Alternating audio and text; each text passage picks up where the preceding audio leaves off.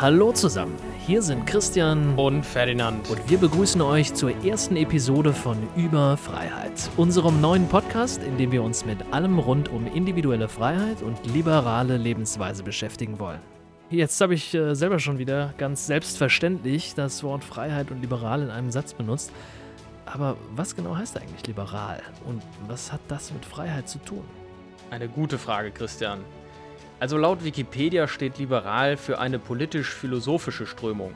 Dort heißt es, der Liberalismus ist eine Grundposition der politischen Philosophie und eine Bewegung, die eine freiheitliche Ordnung anstrebt mit Blick auf die Gesellschaft, die Wirtschaft und die Politik. Also das Leitziel des Liberalismus ist die Freiheit des Individuums. Freiheit des Individuums, das ist ja genau unser Thema. Deshalb wollen wir heute mehr über den Liberalismus erfahren, seine Wurzeln und seine Bedeutung für unser Leben.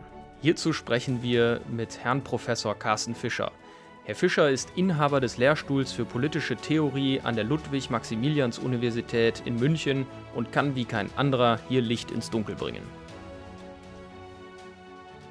Ja, hallo Herr Fischer, wir freuen uns sehr, dass wir Sie für die erste Episode unseres Podcasts gewinnen konnten. Wir wollen mit Ihnen heute über den Liberalismus sprechen. Das heißt, was bedeutet überhaupt Liberalismus? Woher kommt der Liberalismus? Und wie steht es eigentlich um den Liberalismus heute?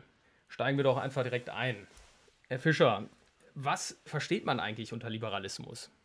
Nun, Liberalismus ist eine äh, im 19. Jahrhundert äh, so richtig zur Entfaltung gekommene politische Strömung, die äh, den Wert des Einzelnen und insbesondere das Freiheitsrecht des Einzelnen in den Mittelpunkt gestellt hat und damit eine große Revolution im politischen Denken eingeleitet hat, weil man von nun an sagen konnte, dass der Einzelne das Ziel staatlichen Handels sein muss. Dass also nicht es die Aufgabe des Einzelnen sein kann, dem Gemeinwohl zu dienen und irgendwelchen Staatszwecken zu dienen, wie das in der Tradition immer wieder gesehen worden ist, sondern umgekehrt wird nun dem Staat zugemutet, die Freiheit und den Wert des Einzelnen in den Mittelpunkt seines Handelns zu stellen.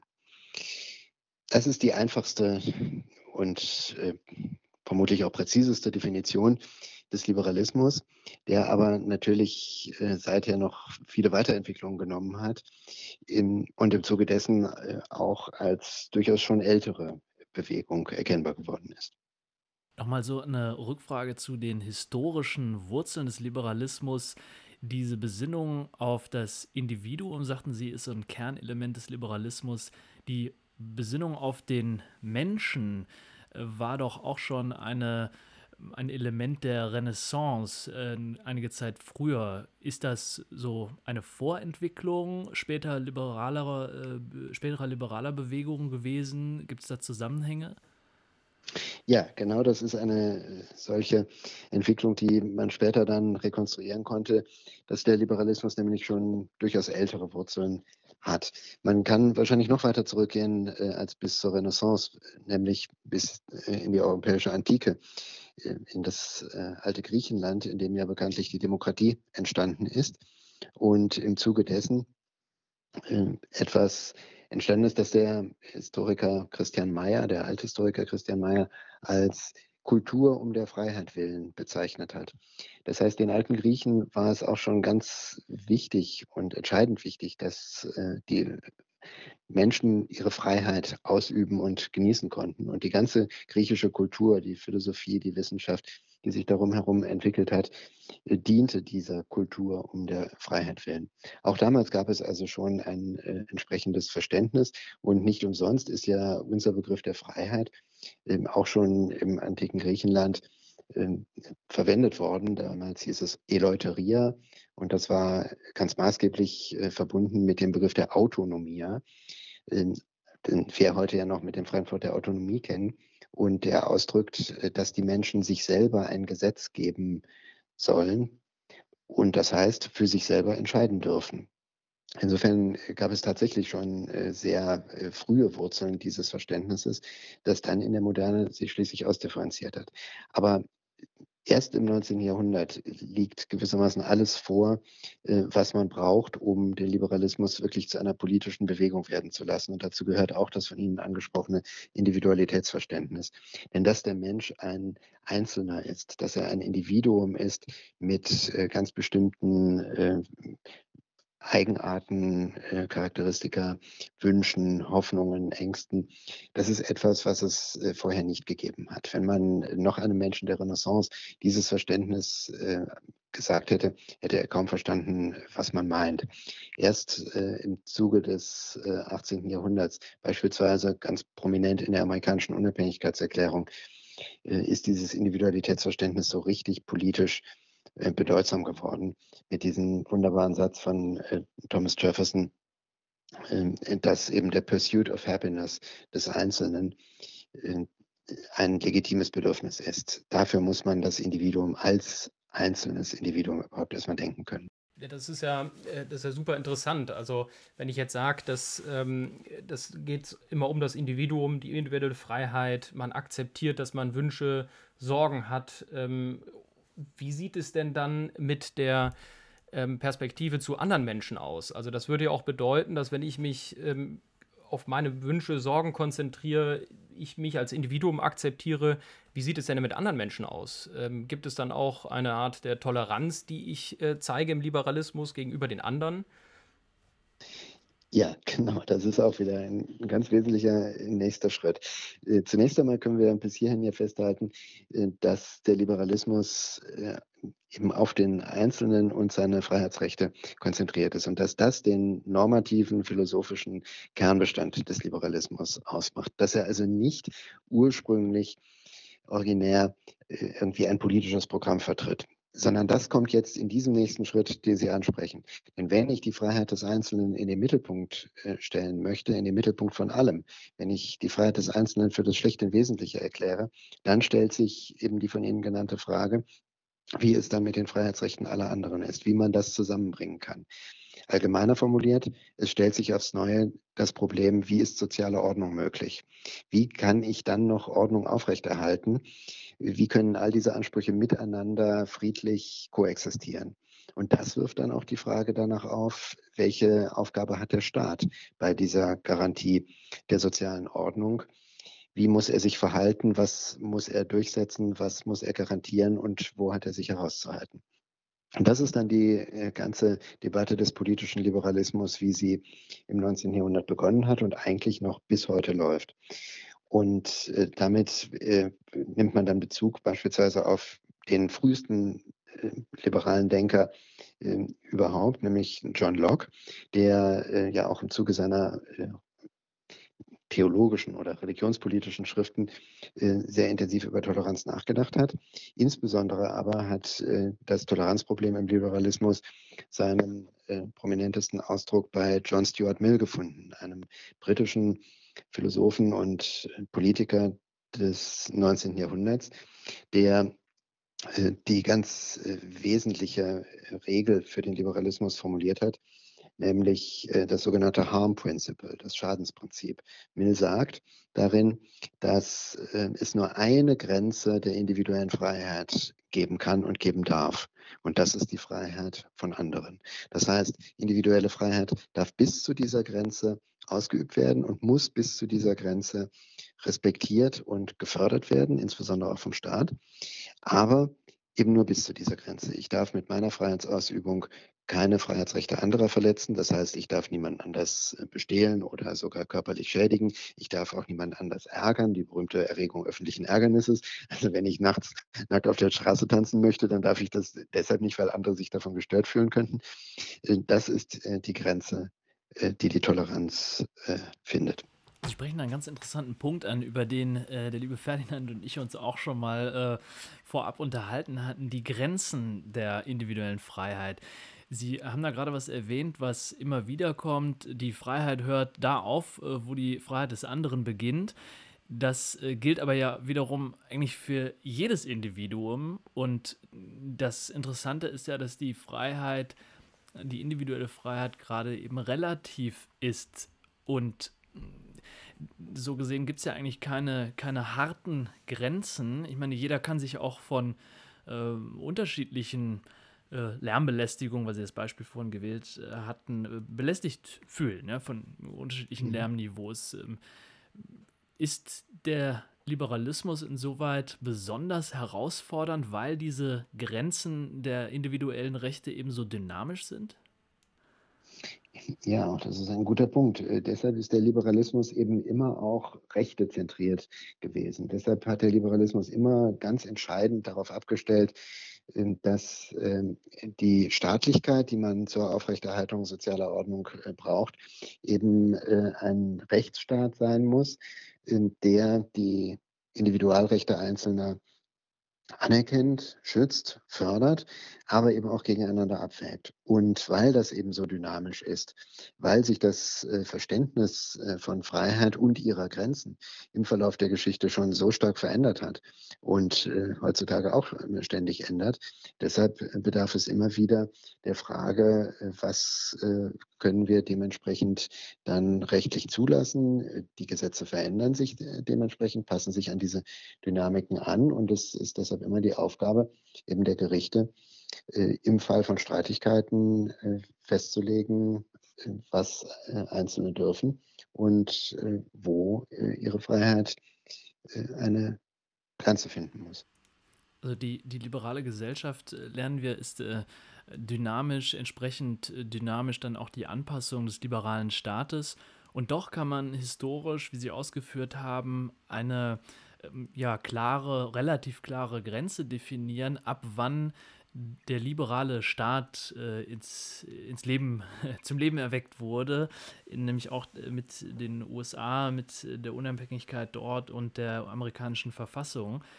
Wie äh, kam es dazu, dass gerade dann, gerade in der Situation, es zu so einem doch historischen Umbruch äh, gekommen ist? Warum hat sich auf einmal Staatlichkeit in unserer westlichen Welt, ist ja auch so ein Terminus, die westliche Welt, können wir vielleicht gleich nochmal drüber reden, aber äh, ja, wie kam, wie kam es zu diesem Umbruch?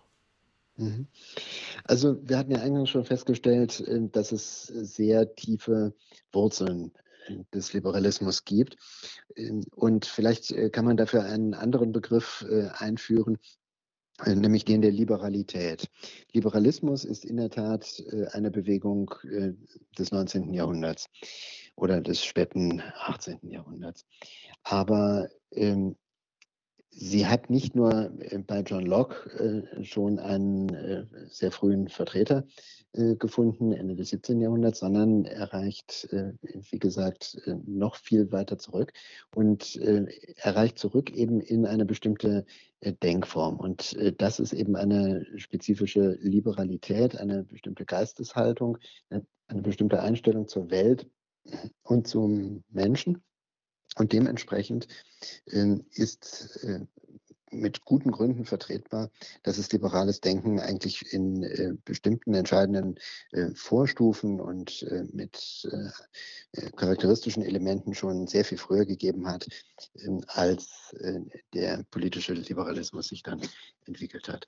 Und wenn Sie jetzt fragen, wie ist es zu letztgenannter Entwicklung gekommen, dann würde ich das eben ähm, als Evolution gewissermaßen beschreiben. Es gab dieses äh, Gefühl der Bedeutung äh, individueller Freiheitsrechte äh, offenbar immer schon. Es scheint eine Art Grundbedürfnis äh, des Menschen gewesen zu sein. Und äh, es hat dann eben einfach äh, sehr viele Hunderte, ja sogar tausende Jahre gedauert, bis dann die Voraussetzungen dafür geschaffen waren, dass es eine breite politische und soziale Bewegung gegeben hat, die sich einfach zugetraut hat, mit diesen Ansprüchen auf individuelle Freiheit nun auch Politik zu machen. Und dazu gehört ganz wesentlich eine Voraussetzung und die hat daran bestanden, dass man nun nicht mehr glaubte, dass äh, eine auf individuelle Freiheiten ausgerichtete Gesellschaft eigentlich ständig gefährdet sein müsse. Das hat den das Denken beispielsweise der Renaissance, das Sie äh, vorhin ja zu Recht angesprochen haben, noch sehr stark geprägt. Niccolò Machiavelli als wichtigster politischer Denker der Renaissance äh, war der Meinung, äh, dass freiheitliche Ordnungen äh, zwar die beste äh, Ordnung darstellen, aber dass solche freiheitlichen Ordnungen ständig gefährdet sind von den Leidenschaften der Menschen, von ihren von der Korruptibilität der menschlichen Natur, von den schlechten Eigenschaften äh, der Menschenheit. Und äh, deshalb äh, war Machiavelli so zutiefst pessimistisch und, und glaubte letztlich, dass Republiken, also freiheitliche Ordnungen, nicht wirklich dauerhaft Bestand haben können. Und äh, das ganze alte europäische Denken hat immer äh, ganz besorgt und skeptisch überlegt, ähm, wie man nun den Menschen einhegen könnte und wie man die soziale Ordnung äh, gegen die schlechten menschlichen Eigenschaften verteidigen könnte. Man hat immer darauf abgestellt, dass äh, die schlechten Intentionen der Menschen, also ihre schlechten Absichten, ähm, eine Gefährdung sozialer Ordnung seien. Und das hat äh, dann in der Moderne, also seit 1750 ungefähr, ähm, rasant abgenommen. Man begann nun einfach einen Optimismus zu entwickeln, dass man nicht einfach äh, den Menschen immer äh, nur für schlecht halten muss, dass man äh, nicht einfach äh, immer nur besorgt äh, schauen muss, wie es mit seinen Absichten bestellt ist, sondern dass man etwas entwickeln kann, was es ermöglicht, die menschlichen äh, Eigenschaften sich gewissermaßen zum Besten austarieren zu lassen. Und das sind politische Institutionen. Deshalb ist der politische Liberalismus eben auch so wesentlich ein institutionelles Arrangement. Es geht nun darum, dass man ähm, den Staat, aber zum Beispiel auch den Markt als Institution wirken lässt und glaubt, dass auf diese Weise sich äh, die schlechten Eigenschaften der Menschen zum Besten kombinieren lassen. Also beispielsweise Adam Smith als Vordenker der modernen Marktwirtschaft äh, war ja der Meinung, dass wir nicht vom Wohlwollen des Bäckers, Brauers und Metzgers das äh, bekommen, was wir zum Leben brauchen, sondern von ihren wohlverstandenen Eigeninteressen. Das heißt, die möchten einfach Geld verdienen. Und diese vermeintlich schlechte Eigenschaft des Profitstrebens führt dann zum allgemeinen Besten. Also der Markt als Institution ermöglicht es, die Menschen einfach frei handeln zu lassen, ihren Eigennutzen verfolgen zu lassen, ohne dass das die Gesellschaft schädigt, ganz im Gegenteil. Und Immanuel Kant war derjenige, der diese Überlegung von Smith gewissermaßen ähm, auf die politische Theorie übertragen hat, indem er in seiner Schrift zum ewigen Frieden gemeint hat, dass ähm, auch ein Volk von Teufeln das Problem der Staatserrichtung lösen kann, sofern sie nur Verstand haben. Also die Menschen müssen nur begreifen, dass der Staat in ihrem Interesse liegt. Äh, dann müssen sie gar keine Tugendbolde sein, äh, sondern dürfen ihren rationalen Eigennutzen vertreten.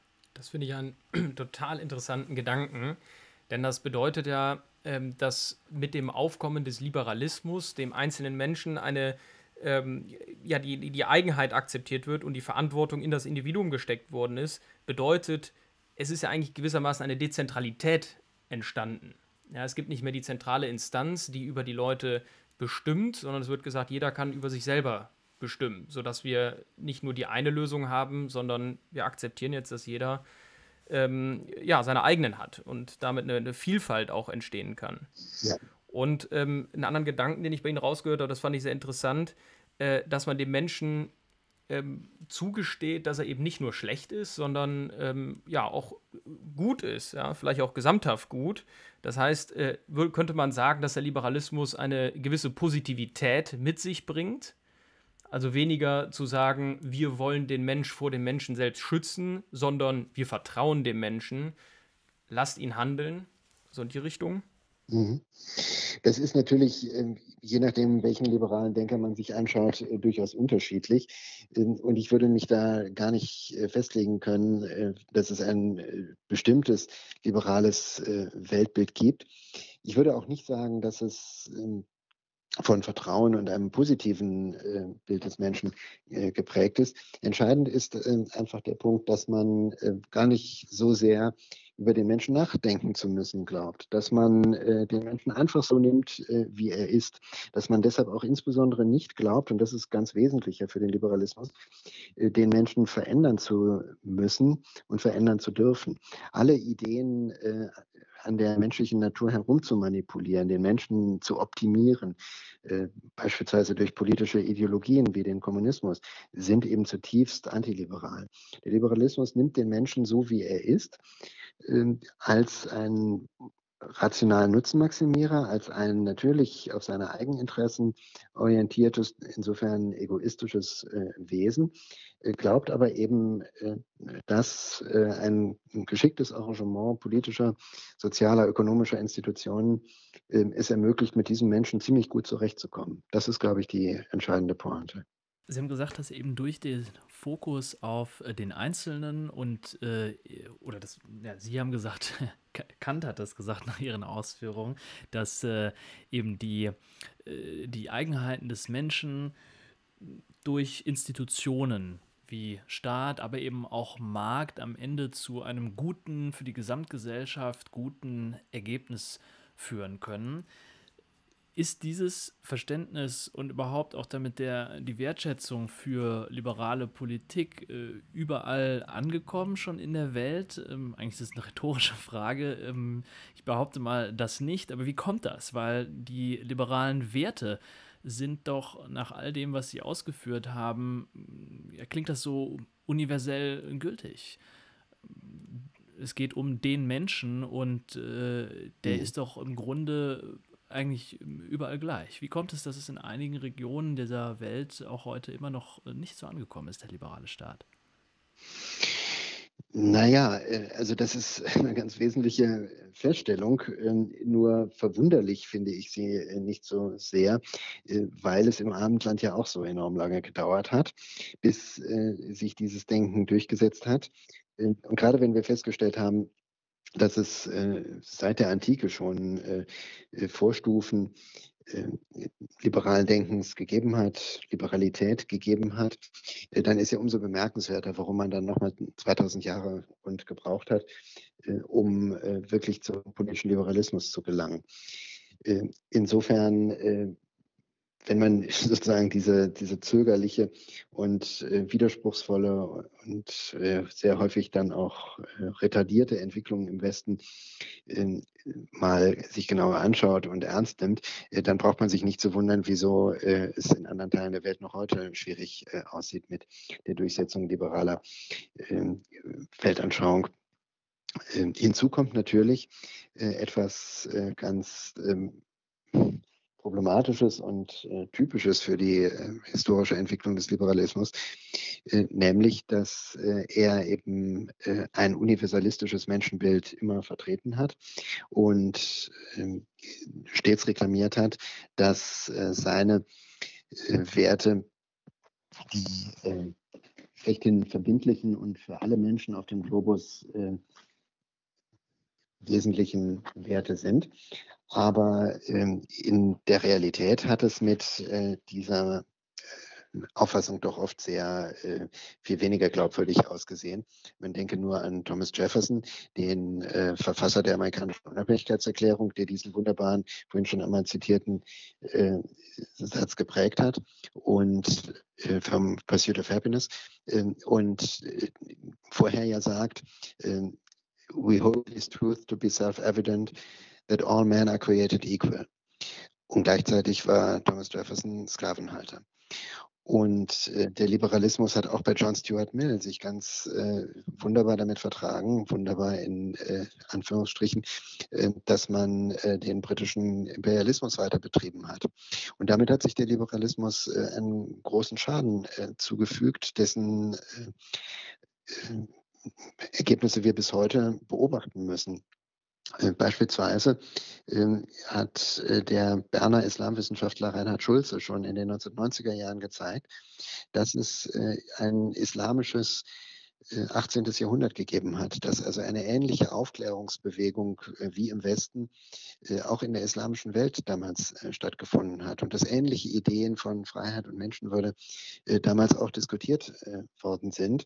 Und das Ganze ist dann auf geradezu tragische Weise diskreditiert worden mit Napoleons Ägyptenfeldzug 1798, der dann der islamischen Welt gezeigt hat, was für einen Imperialismus dieser Liberalismus auch ermöglicht sodass äh, die westlichen Werte vom Westen selber diskreditiert worden sind.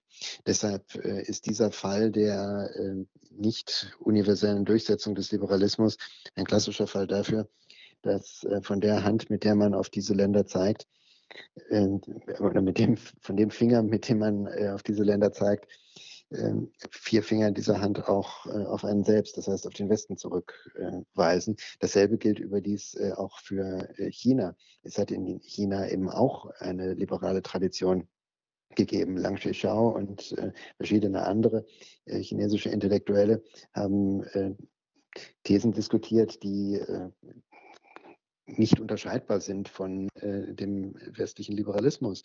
Aber äh, der Boxeraufstand, äh, die Opiumkriege und äh, ähnliche Ereignisse haben in einer erstaunlichen Vergleichbarkeit äh, mit Napoleons Ägyptenfeldzug dann dazu geführt, äh, dass der Westen seine eigenen Werte diskreditiert hat.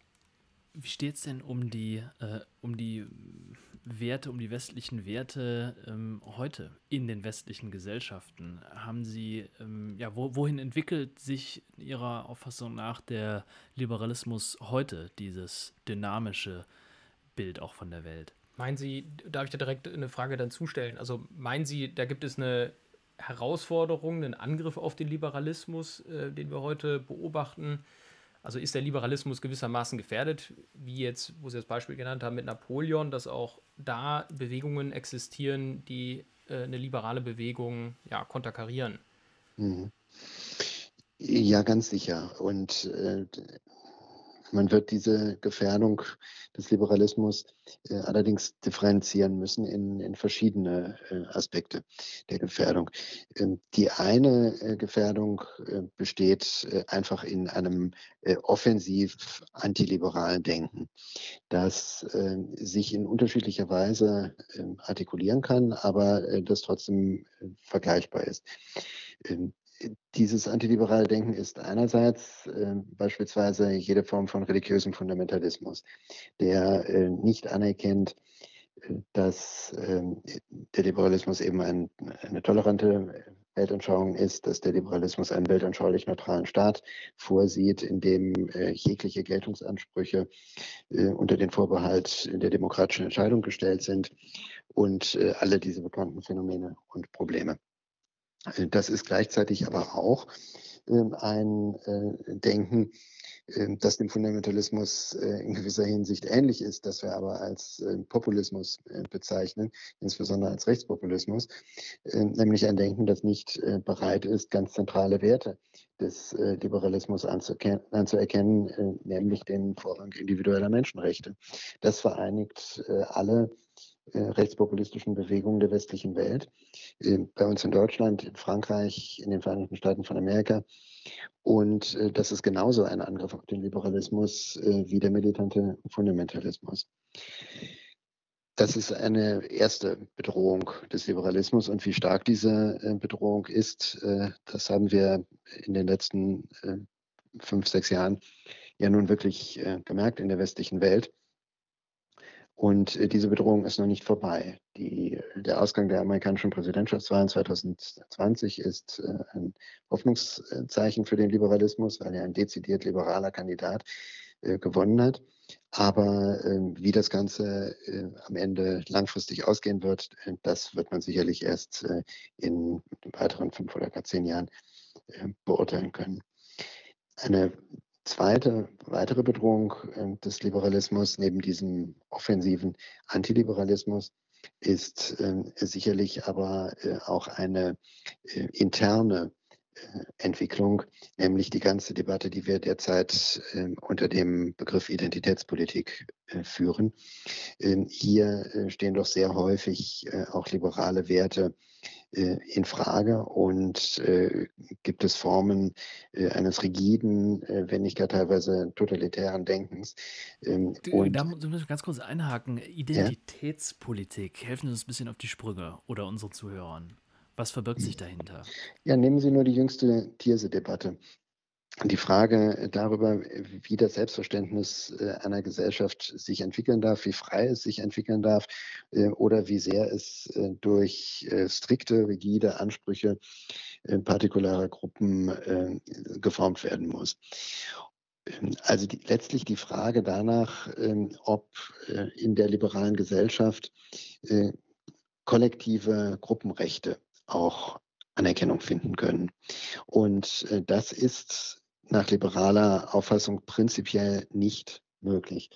Wenn eine Gruppe einen äh, Geltungsanspruch für ihre Weltanschauung erhebt, dann muss sie damit in die angesprochenen Institutionen gehen und auf demokratische Unterstützung hoffen. Heutzutage äh, gibt es da aber versuchte Abkürzungen gewissermaßen.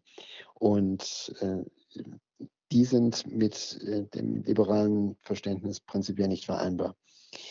Ähm, insbesondere dann nicht, wenn sie etwas anderes, nämlich eben identitätspolitische Ansprüche an die Stelle von ähm, Individualrechten setzen wollen. Ich gebe mal zwei äh, konkrete Beispiele, die es sozusagen auf beiden Seiten des politischen Spektrums ähm, äh, klarer machen dürften. Es ist nach liberaler Auffassung nicht legitim, wenn eine beispielsweise islamisch-religiöse Gruppierung unter Berufung auf ihren kulturellen Hintergrund, auf ihre kulturelle Identität beansprucht, Praktiken ausüben zu dürfen, die nicht äh, mit dem Weltbild und den Werten des Verfassungsstaates vereinbar sind. Wenn beispielsweise also ähm, frauenfeindliche, frauenbenachteiligende ähm, Heiratsregeln, äh, frauenbenachteiligendes Erbrecht oder womöglich sogar die physische Integrität von Frauen beeinträchtigende äh, Regelungen zum Kernbestand einer kulturellen Identität gemacht werden sollen. Dann kann der liberale Rechtsstaat nur sagen, das hat in unserem Rahmen keinen Platz. Und eine kulturelle Identität, die darauf basiert, ähm, hat keinen Anspruch auf Schutz. Das Einzige, was Anspruch auf Schutz hat, ist das Individualrecht auf Religionsfreiheit, nicht aber die kulturelle Identität einer Gruppe.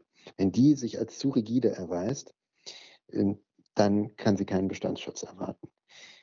Das ist gewissermaßen die Abgrenzung nach links, äh, die Abgrenzung hin zu einem äh, permissiven Multikulturalismus, der also etwas äh, unter Schutz gestellt sehen möchte. Andererseits glaub, gibt es. Ja? Ich, Herr Fischer, ich glaube, ähm, wir hatten noch den Fall hier mit dem Salafismus, ähm, gerade wo wir jetzt hier in NRW sitzen. Genau. Ähm, ich glaube, hier war das ein Thema, ne, wo dann eigene Gesetzmäßigkeiten in diesem Kollektiv ähm, erhoben worden sind und dann selber in dem Kollektiv die Leute bestraft worden sind, ähm, weil die sich in dem Kollektiv auf diese Gesetzmäßigkeiten geeinigt haben. Richtig. Also das wäre dann so eine Art äh, Beispiel dafür. Richtig, das ist ein Beispiel dafür, konkret aus NRW. Es gibt auch aus Berlin äh, Beispiele und es gibt aus Großbritannien Beispiele. Genau das ist eben, wie gesagt, die Abgrenzung äh, nach links zu einem permissiven Multikulturalismus. Äh, die Abgrenzung nach rechts, die äh, identitätspolitisch relevant ist, ist aber genauso wichtig. Wenn also beispielsweise, um jetzt mal ein Exempel aus meiner Wahlheimat heranzuziehen, wenn beispielsweise eine bayerische Blaskapelle oder eine Trachtengruppe reklamieren würde, dass die Migration ihren äh, kulturellen Bestand äh, gefährdet, weil äh, durch die zunehmende Vermischung der autochthonen Bevölkerung mit Migrantinnen und Migranten auf die Dauer womöglich das bayerische Kulturgut an Attraktivität verliert und zu sehr durchmischt wird mit multikulturellen Einflüssen, die die Migranten einbringen, dann würde der liberale Verfassungsstaat auch nur sagen können, Pech gehabt. Es gibt keinen Artenschutz für kulturelle Identität, sondern es gibt nur Individualrechte. Und als Individualrecht haben wir äh, das Asylrecht äh, geschützt und äh, Menschen zugesichert, dass sie, wenn sie an Leib und Leben bedroht sind, hier Sicherheit bei uns finden. Und wenn das eine kulturelle Tradition dann über einen sozusagen evolutionären Prozess der Durchmischung in Frage stellen sollte, dann ist das halt so. Und äh, insofern ist es ein großes Problem, wenn äh, im Zuge der Debatte, die man nun einmal Identitätspolitik nennt, äh, kollektive Rechte geltend gemacht werden, wo der Liberalismus nur Individualrechte schützt. Eine dritte Gefährdung, die dritte und äh, letzte und nicht geringste Gefährdung des Liberalismus ist aber ähm, auch eine äh, weitere, die aus ihm heraus äh, selber entsteht, sodass wir also nur eine Bedrohung von außen und sozusagen zwei Fehlentwicklungen von innen ähm, äh, haben. Äh, und das ist die äh, Gefahr, dass der Liberalismus sich zu sehr äh, auf einen Teilaspekt äh, konzentriert, den ähm, er damit dann übertreibt und das ist die wirtschaftliche Freiheit. Wenn wir jetzt so viel über das 19. Jahrhundert gesprochen haben, über die großen Vordenker John Stuart Mill, Immanuel Kant, Alexis de Tocqueville, dann äh, muss man eben hinzusagen, dass diese äh, Heroen des Liberalismus äh, stets der Meinung waren, dass Freiheit reale Freiheit sein muss. Dass die Freiheit des Einzelnen etwas sein muss, dass man ihm nicht nur theoretisch qua Menschsein zuschreiben darf, sondern dass man ihm auch ganz konkret in seinem Leben ermöglichen muss. Und deshalb ergab sich für diese liberalen Vordenker ein äh, Anspruch auf staatlichen Eingriff, auf staatliche Garantie für die Freiheit des Einzelnen. Das heißt, was mit dem politischen Liberalismus unvereinbar ist, ist die Argumentation beispielsweise der amerikanischen Republikaner, zu sagen, naja, der Mensch ist von Natur aus frei, von Geburt an frei. Und äh, was er dann mit seiner Freiheit macht, wozu diese Freiheit führt, ob er zum Multimillionär wird oder Obdachloser wird, das ist auch ein Ergebnis von Freiheit. So denkt der politische Liberalismus nicht. Das ist eine Spundstufe des äh, 20. und dann insbesondere jetzt des beginnenden 21. Jahrhunderts, äh, für die Immanuel Kant und äh, John Stuart Mill nicht das mindeste Verständnis gehabt hätten. Oder auch Montesquieu, äh, der Mitte des 18. Jahrhunderts ein großes Buch über den Geist der Gesetze geschrieben hat und argumentiert hat, dass es nicht ausreicht für den Staat, bedürftigen Menschen ein Almosen zu geben, wie, es, äh, wie man es einem Bettler auf der Straße hinwirft, sondern der Staat hat Montesquieu zufolge die äh, Aufgabe, dafür zu sorgen, dass die Menschen ihre Freiheit, die ihnen als Grundrecht zukommt, auch de facto real in ihrem Leben ausüben können. Und deshalb ergibt sich daraus, dass der Staat die Verpflichtung hat, Minimalstandards im Bereich der Gesundheitsversorgung, im Bereich der Bildung, die erforderlich ist, dass man überhaupt Freiheit begreift und so weiter zu, zu setzen und äh, zu garantieren. Und dass der Liberalismus äh, das auch äh, so stark vergessen hat und dass äh, sich Leute mit diesem Begriff des Liberalismus schmücken, äh, die diese ganz entscheidende Voraussetzung, äh, den Staat als Akteur anzuerkennen, vernachlässigen und verleugnen, das ist sozusagen eine weitere Selbstgefährdung des Liberalismus. Also es wird deutlich, dass ähm, der Liberalismus äh, sehr vor sehr ähm, unterschiedlichen Herausforderungen äh, immer steht und dass man äh, auch viel debattieren muss, darüber diskutieren, welchen Kompromiss man als Gesellschaft fahren will. Denn es ist halt immer ein Kompromiss aus der ja, möglichst größtmöglichen Freiheit für das Individuum und eben aber auch gleichzeitig die Ermöglichung von faktischer Freiheit für die weniger fortunate individuals. Und diese Debatte, denken Sie, dass es Schwierigkeiten gibt in der Debattenkultur unserer heutigen Zeit? Ist das vielleicht auch eine zusätzliche Bedrohung noch des Liberalismus. Ich erinnere mich an Berichte aus den USA von Hochschulen, wo Professoren äh, angedroht wurde oder tatsächlich auch durchgesetzt wurde, dass da Lehrbefugnisse entzogen äh, würden, weil sie sich, ja, man würde vielleicht in einigen Kreisen sagen, politically incorrect geäußert haben.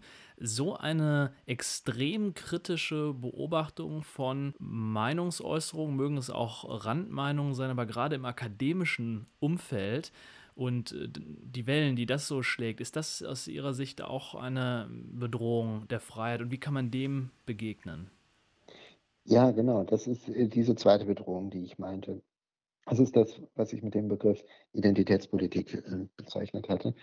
Wenn äh, Sie das politically incorrect äh, nennen, dann äh, ist das eine ähm, andere mögliche Beschreibungsform. Political Correctness ist etwas, was im Rahmen dieser identitätspolitischen Debatten äh, auf jeden Fall eine äh, starke Rolle spielt. Ähm, das halte ich in der Tat für eine Bedrohung. Es ist gewissermaßen ein, ein Selbstmissverständnis der liberalen Entwicklung, die man ja darüber klar machen kann, dass der Liberalismus die Auffassung immer vertreten hat, dass es keine spezifischen menschlichen äh, Eigenschaften geben darf, die man äh, stilisiert, die man gegeneinander äh, ausspielt, mit denen man diskriminiert, sondern eben all men are created equal in ihrem Menschsein, äh, das dann eben unabhängig sein muss von Geschlecht, äh, Herkunft oder äh, dem, was man äh, bis vor kurzem noch im Grundgesetz als Rasse bezeichnete und äh, wofür man ja äh, nun eine andere Formulierung gewählt hat, weil man mittlerweile ja weiß, dass es äh, gar keine Rassen gibt. Und ähm, insofern äh, ist hier einfach daran zu erinnern, dass äh, der Liberalismus äh, dazu aufruft, den Menschen als Menschen anzuerkennen und eben nicht auf bestimmte individuelle Merkmale, Vorlieben und so weiter abzustellen, die einfach Privatangelegenheit bleiben müssen. Äußerlichkeiten dürfen sowieso keine äh, Rolle spielen und äh, Überzeugungen sind nach liberaler Auffassung prinzipiell privat. Politische Überzeugungen, religiöser Glauben, das ist das Recht des Einzelnen, diese äh, Dinge so zu entwickeln und äh, so zu vertreten, äh, wie er oder sie das äh, für richtig hält. Und insofern ist jegliche politische Bezugnahme auf äh, solche äh, partikularen Auffassungen äh, eben eine Selbstgefährdung des Liberalismus. Wir haben jetzt äh, so viele verschiedene Themen angesprochen und äh, da ist mir jetzt aufgefallen, ein Thema, was ich glaube heutzutage das zentrale Thema ist, Klima, Umwelt. Inwiefern hat denn Liberalismus auch ja, mit, mit dem Thema Umwelt oder Klima zu tun? Geht es beim Liberalismus immer rein um den Menschen selbst oder bezieht er auch in irgendeiner Art und Weise die Umwelt mit ein? Also man sollte den Liberalismus, ähm, glaube ich, nicht für nicht überstrapazieren, nicht für äh, das Allheilmittel für jeden einzelnen äh, Politikbereich äh, halten. Ich wüsste jetzt einen ökologischen Liberalismus ähm, nicht so recht zu umreißen. Ähm, was man sicherlich wird sagen können, ist, dass der Liberalismus eben in ökologischer Hinsicht keine schlechtere Bilanz hat als andere Regime. Also es wird ja immer gerne mit im Kontext der ökologischen Debatte mit äh, irgendwie wenig liberalen, eher äh, autoritativen. Ähm, Politiken äh, geliebäugelt. Also Stichwort Ökodiktatur äh, haben wir noch äh, eine Überlebenschance, wenn wir wirklich der Freiheit Raum lassen. In, der Hinsicht, glaube ich, wird man empirisch doch sehr deutlich sagen können, dass ähm, die Ökobilanz von autoritären Regimen mitnichten besser ist als die von liberalen Demokratien. Das ist also vielleicht der erste Kommentar zu dieser Thematik. Und ähm, ansonsten ähm, ist schon richtig, dass äh, in diesem Zusammenhang äh, natürlich ein Problem der Gestalt besteht, dass äh, die Menschen ähm, nicht unbedingt bereit sind, auf ihre Eigennutzenmaximierung im Interesse ähm, übergeordneter Werte oder eben auch zukünftiger Generationen Rücksicht zu nehmen und dass insofern äh, die Ökologie-Thematik tatsächlich äh, sozusagen eine, eine ultimative Grenze äh, und Beschränkung des Liberalismus auch ähm, äh, darstellt. Also hier äh, wird man sicherlich dann darüber nachdenken müssen, ähm, welche ähm, Schranken der Freiheit auferlegt werden müssen äh, im Interesse des Überlebens der Menschheit äh, und damit der Rechte zukünftiger Generationen. Das ist ein großes Thema, Rechte zukünftiger Generationen. Es gibt dazu einige Arbeiten, aber es ist immer noch äh, ein Thema, das nicht die Aufmerksamkeit gefunden hat, die es zweifellos verdient hätte. Und ähm, das ist gewissermaßen eine Aufforderung zur Selbstkorrektur des Liberalismus, ähm, aber schon deshalb jetzt kein spektakulär neues Thema, äh, weil die Debatte über Schranken der Freiheit ja immer schon geführt worden ist. Keine Freiheit ist uneingeschränkt. Ähm, und äh, wir hatten das vorhin mit der äh, mit den Rechten anderer Menschen, mit der Toleranz. Und äh, insofern äh, wäre das nur eine Anwendung einer schon sehr alten Debatte auf die neue Herausforderung oder die schon nicht mehr so neue Herausforderung, aber die immer noch unzureichend bearbeitete Herausforderung der ökologischen Krise. Ähm, Ja, vor dem Hintergrund all dessen, was Sie gesagt haben über Historie und klassische Kernbestandteile des Liberalismus und die Gefährdungen heute, sehen Sie äh, eine Zukunft für den liberalen Staat, so wie wir ihn kennen, äh, sicherlich in modifizierter Form, wie er immer modifiziert wurde? Äh, oder stehen wir wieder an, einer, an einem großen Umbruch wie damals zur Gründung der Vereinigten Staaten? Ja, solche Fragen, an, an welchem historischen Ort wir stehen. Die, die Millionen-Euro-Frage. Ja, äh, das ist mein Ärgernis für den Historiker. ich weiß, dass das. Genau, äh, genau, ja, die, ähm, also Karl Valentin hat ja mal äh, so schön äh, gesagt, es ist nicht schwerer prognostizierbar sei als die Zukunft. Und ähm, insofern ähm, ist natürlich der Rückblick aus einer äh, antizipierten Zukunft auf unsere Gegenwart äh, besonders schwierig. Ähm, aber ähm, wenn man das mal etwas variiert, dann äh, lässt sich, glaube ich, schon eine sinnvolle äh, Antwort geben. Und das ist diejenige, dass der Liberalismus, glaube ich, einerseits immer noch äh, wahnsinnig attraktiv ist und äh, auch immer bleiben wird, weil er eben, wie eingangs auch schon mal angesprochen, die Grundbedürfnisse des Menschen am besten berücksichtigt und äh, garantiert. Äh, gerade wir Menschen in den westlichen äh, Wohlfahrtsstaaten äh, wollen doch unseren Individual Pursuit of Happiness mehr als alles andere und sind individualisiert wie niemand sonst auf diesem Planeten. Und äh, insofern ist der Liberalismus die einzig äh, attraktive äh, Weltanschauung und äh, Staatsorganisationsform und Wirtschaftsordnung, die ähm, uns entspricht. Gleichzeitig sehen wir, dass sich diese äh, Dinge äh, auch universalisieren, wenn wir uns die Entwicklung des chinesischen Volkes in den letzten 30 Jahren äh, anschauen, dann haben wir dort eine ganz äh, ähnliche Entwicklung. Die Chinesen entdecken auch ihre Individualität. Sie entdecken auch äh, ihr, ihren Gefallen an einem äh, guten Leben äh, unter den Bedingungen moderner Wirtschaftsweise. Und ähm, insofern, äh, glaube ich, kann man auch in dieser globalen Dimension ähm, eine dem, dem, Liberalismus eine gute Zukunft einerseits attestieren man äh, kann das überdies auch äh, für die islamische Welt sagen. Der Islamexperte Michael Lüders hat schon vor vielen Jahren einmal sehr treffend gesagt, dass die Mehrheit auch der Muslime Disney World dem Paradies vorzieht. wir dürfen nicht auf die wenigen Fundamentalisten schauen, sondern da gibt es natürlich auch die entsprechenden Bedürfnisse. Insofern ist das einerseits eine ganz gelassene und, und positive Prognose, die man meines Erachtens treffen kann. Andererseits äh, muss man aber äh, sehen, dass äh, der Liberalismus schon die vorhin angesprochenen Selbstgefährdungen insbesondere hat. Und ähm, das kann man ja jetzt auch äh, in den westlichen Staaten äh, beobachten, ähm, wenn es einfach einen gewissen Überdruss regelrecht äh, zu geben scheint.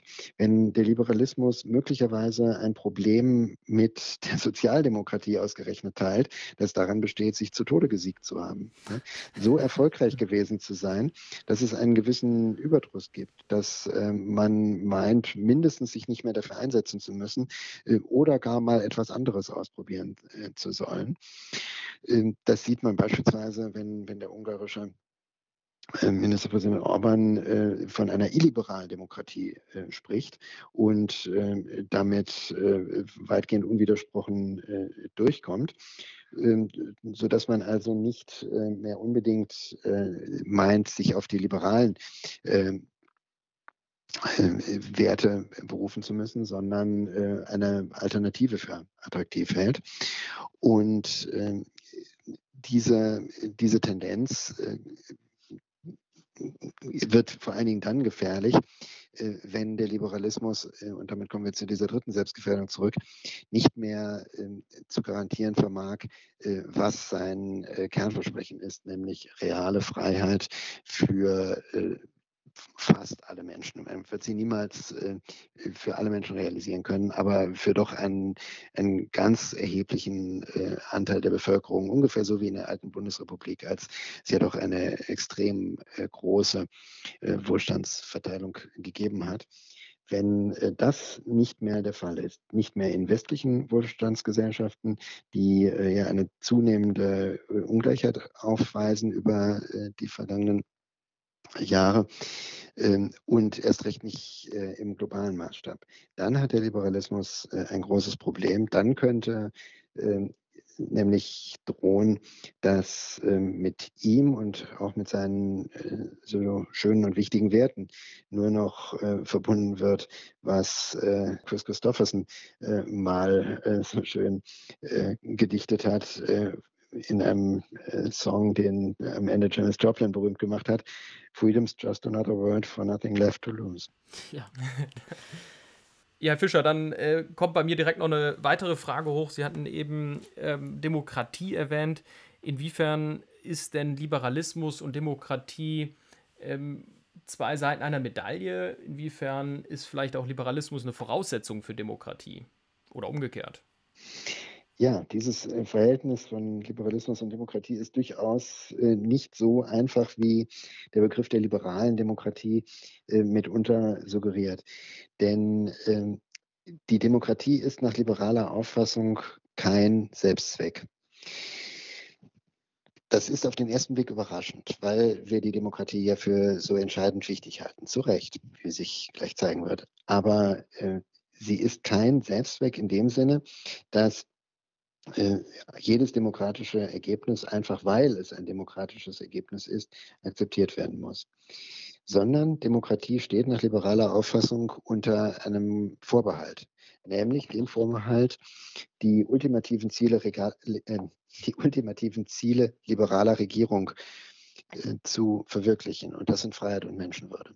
Das hat kein geringerer als Karl Löwenstein äh, formuliert in äh, dem Gründungsdokument, wenn man so will, der streitbaren Demokratie. Militant Democracy and Fundamental Rights ist ein Aufsatz aus dem Jahr 1937, in dem er ähm, überlegt hat, wie denn Demokratien mit äh, damals vor allen Dingen der faschistischen und bolschewistischen Bedrohung äh, umgehen könnten. Und da hat er das formuliert, dass ähm, Freiheit und Menschenwürde äh, die Zielvorgaben für demokratische Entscheidungen sind. Das bedeutet, und ich glaube, das ist von größter Aktualität, dass nur diejenigen demokratischen Entscheidungen Anerkennung finden können und legitim sind, die mit Freiheit und Menschenwürde kompatibel sind. Wenn also äh, ein demokratisches Ergebnis zustande käme, das äh, diesen Werten widerspräche, dann müsste gewissermaßen um 18.10 Uhr bei der ersten Hochrechnung auf dem Bildschirm erscheinen, Error, leider falsch gewählt. Die nächste Wahl, äh, in vier Wochen. Insofern ist der Liberalismus durchaus eine Beschränkung der Demokratie. Aber die beiden sind auch nicht auseinanderdividierbar. Denn wenn wir gesagt haben, individuelle Freiheit ist äh, schlechthin die äh, Kernbestimmung des äh, Liberalismus, dann ergibt sich daraus ja, dass es auch ein Individualrecht auf politische Freiheit gibt. Und politische Freiheit kann man nur in einer Demokratie ausüben. Das heißt, äh, am Ende integriert der Liberalismus die Demokratie ganz unmittelbar in seinen äh, Wertekanon. Aber äh, er begründet eben auch gewissermaßen eine Stoppregel für Demokratie. Ähm, man muss den unbedingten Vorrang von Freiheit und Menschenwürde immer formulieren und äh, darf deshalb nicht beispielsweise mit freiheitlichen Mitteln die Freiheit abschaffen. Auch das hat schon Stuart Mill betont, indem er gesagt hat, you cannot voluntarily agree to give up your right voluntarily to agree. Also man kann nicht freiwillig zustimmen, sein Recht auf freiwillige Zustimmung aufzugeben. Und genau das täte man, wenn man demokratisch eine nicht demokratische Regierung wählte, wie die Deutschen das im 20. Jahrhundert einmal äh, schaurig, meisterhaft vorgemacht haben. Und insofern ist das Spannungsverhältnis zwischen Liberalismus und Demokratie nicht nur sehr, sehr interessant, nicht nur intellektuell herausfordernd, sondern äh, eine ganz wesentliche äh, politische Herausforderung unserer Zeit das, das beantwortet ehrlich gesagt äh, eine, eine Kernfrage, die ich immer in mir rumgetragen habe. Ähm, ja, dieses Spannungsverhältnis zwischen Liberalismus und Demokratie oder ein Harmonieverhältnis, ja. Mhm. Irgendwie das eine geht gar nicht ohne dem anderen, ähm, weil erst die Demokratie die ähm, politische Freiheit im Endeffekt des Einzelnen garantiert. Das finde ich einen super interessanten Gedanken. Mhm. Mhm. Man könnte dazu noch einen großen Liberalen äh, zitieren, äh, nämlich den berühmten Thomas Dehler, äh, der äh, in einer Debatte des Deutschen Bundestages 1952 äh, über die Wiedereinführung der Todesstrafe äh, ganz bemerkenswerte Sätze gesagt hat. Da gab es beispielsweise Abgeordnete, ähm, die ähm, unter Berufung auf Meinungsumfragen geltend gemacht haben, weil ähm, die deutsche Bevölkerung doch mehrheitlich die Wiedereinführung der Todesstrafe wünsche, müssten die gewählten Repräsentanten des Deutschen Bundestages äh, sich auch dementsprechend entscheiden. Und darauf hat Dehler als damaliger Justizminister nur gesagt, dass solche Meinungsumfragen äh, nicht maßgeblich seien für Parlamentarier, sondern wie Dehler dann ausführt, das Wesen der repräsentativen Demokratie ist dasjenige einer parlamentarischen Aristokratie. Damit meint er natürlich nicht Adelsherrschaft, sondern Aristoi heißt auf Griechisch die Besten. Also parlamentarische Aristokratie heißt für Dehler, wie er dann auch in den nächsten Sätzen äh, sagt, dass äh, die Abgeordneten die Pflicht haben, weil sie gewählt worden sind vom Volk, eine höhere Moral und eine höhere Einsicht zu entwickeln und sich eben nicht gemein machen dürfen mit den niederen Instinkten des Volkes. Und äh, insofern äh, hat hier die liberale Demokratie, die eben zutiefst eine repräsentative Demokratie ist, äh, wieder mal dieses Korrekturmuster in sich, ähm, unbedingt auf die Sicherung ihrer Werte zu schauen und nicht einfach besinnungslos jede Mehrheitsentscheidung als solche zu akzeptieren. Ja, das das habe ich ehrlich gesagt nicht ganz verstanden, Herr Fischer. Also, dass, dass der Liberalismus im Kern eigentlich eine repräsentative Demokratie ähm, haben möchte. Ich hätte ehrlich gesagt genau das Gegenteil gedacht, dass man eigentlich immer Volksabstimmungen durchführen müsste, weil ja jedes Individuum äh, abgefragt werden müsste in, in Volksabstimmungen. Dass eigentlich diese repräsentative Demokratie das ein bisschen konterkariert. Nein, durchaus nicht. Äh, das äh, würde ich äh, sowohl aus der Ideengeschichte als auch von der Systematik her äh, tatsächlich anders sehen. Der, die liberale Demokratie ist zutiefst eine repräsentative äh, Demokratie, weil sie eben auf äh, die Institutionen schaut, die es ermöglichen, äh, dem Einzelnen äh, seine äh, Interessenartikulation zu garantieren, ohne dass sie unmittelbar wirksam ist.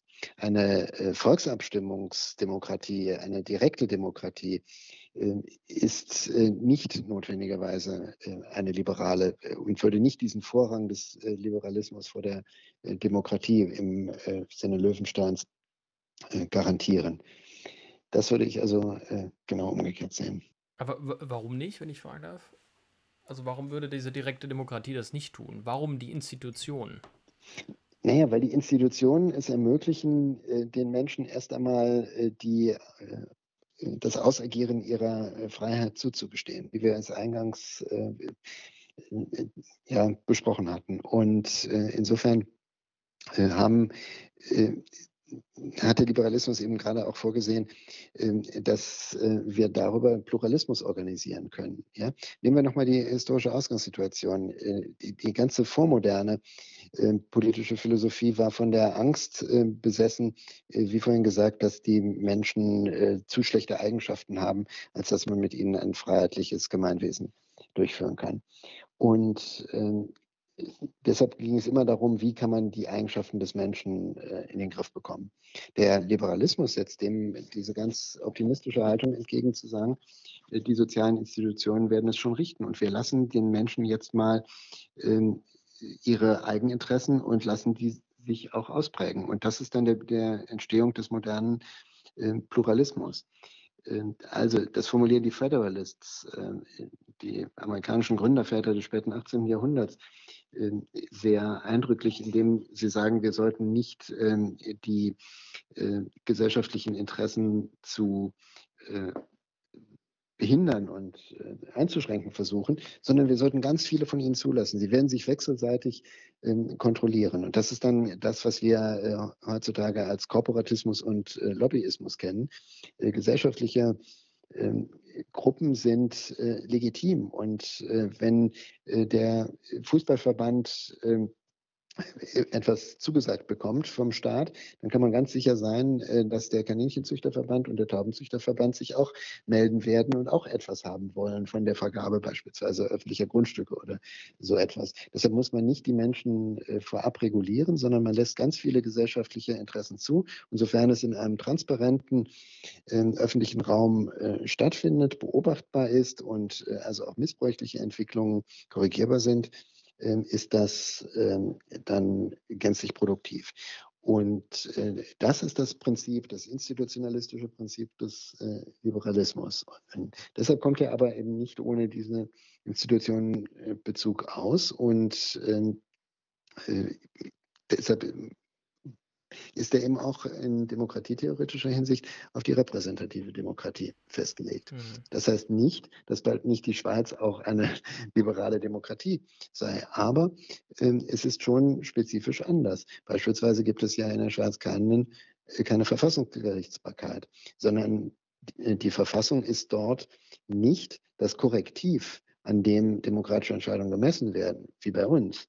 Äh, ob sie eben äh, äh verfassungskonform sind, äh, was bei uns ja bekanntlich das Verfassungsgericht kontrolliert, sondern jede Volksabstimmung ergänzt die schweizerische Verfassung.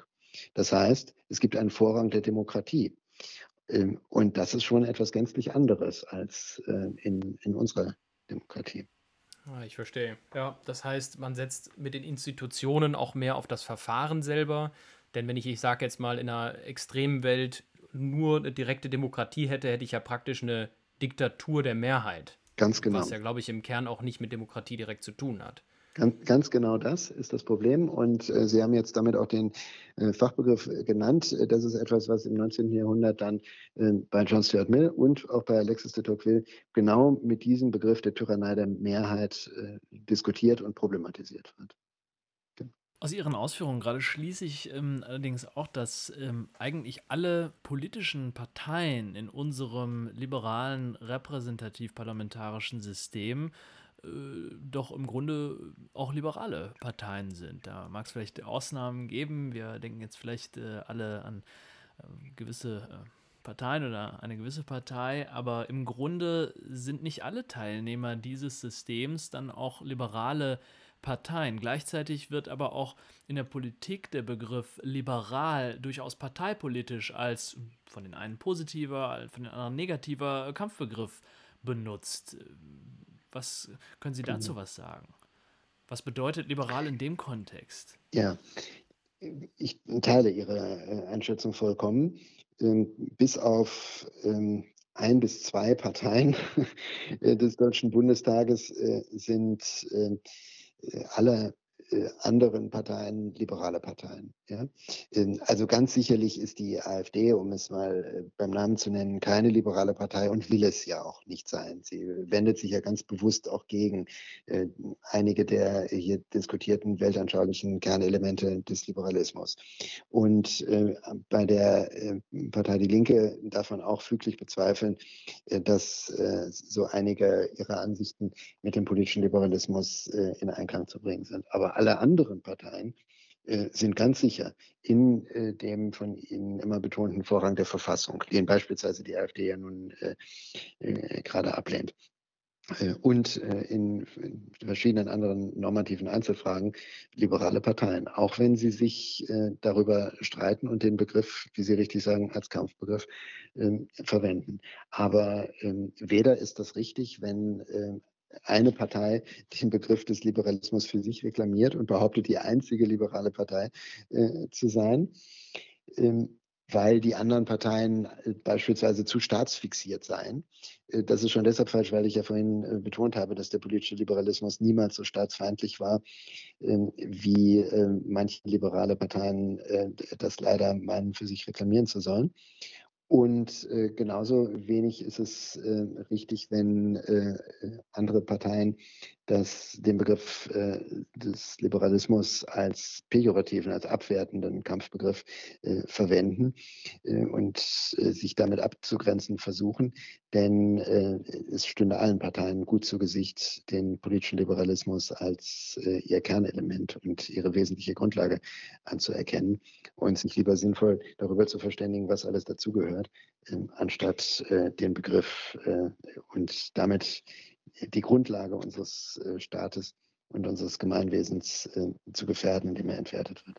Ja, vielen Dank äh, auch nochmal für die Ausführungen zu diesem Themenkomplex. Äh, Glaube ich, ganz, ganz wichtig auch, dass man den Liberalismus auch politisch nochmal einordnet, denn das ist ja nun mal das System, in dem wir ihn auch weiterentwickeln und ja. in dem wir unsere Gesellschaft heute organisieren. Genau, genau, ja, sehr gerne. Ja, ähm, nochmal vielen Dank ähm, für Ihre Teilnahme hier und äh, für, dieses, ja. für diesen wunderbaren Auftakt. Und ich glaube, von hier aus können wir starten in weitere sehr spannende Gespräche, die diese ganzen theoretischen Hintergründe von heute mit konkretem individuellem Leben füllen. Und wir würden uns äh, sicherlich freuen, wenn Sie zum späteren Zeitpunkt auch nochmal wieder hier aufschlagen würden. Ja, sehr gerne. Ja, vielen, vielen Dank, Herr Fischer. Das war's von uns für heute. Vielen Dank fürs Zuhören und bis zum nächsten Mal bei Über Freiheit.